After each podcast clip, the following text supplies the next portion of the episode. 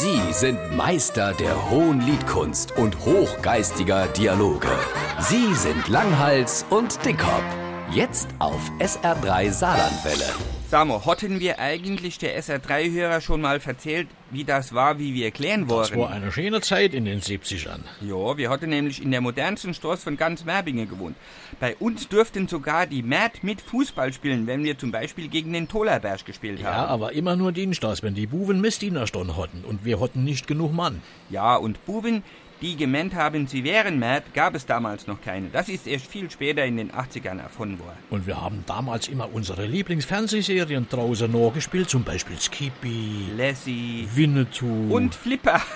das war saugut. Ich war der Bub mit der Unterwassertut.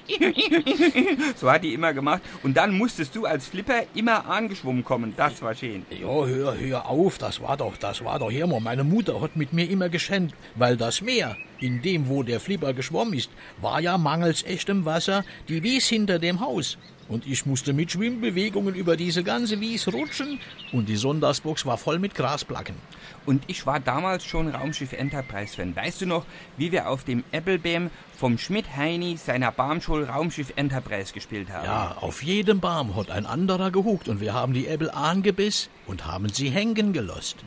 Der Schmidthein ist nachher bei den Babagang und hat gesagt, Ich glaub, bei mir in der Wies wurde die Nacht außerirdische.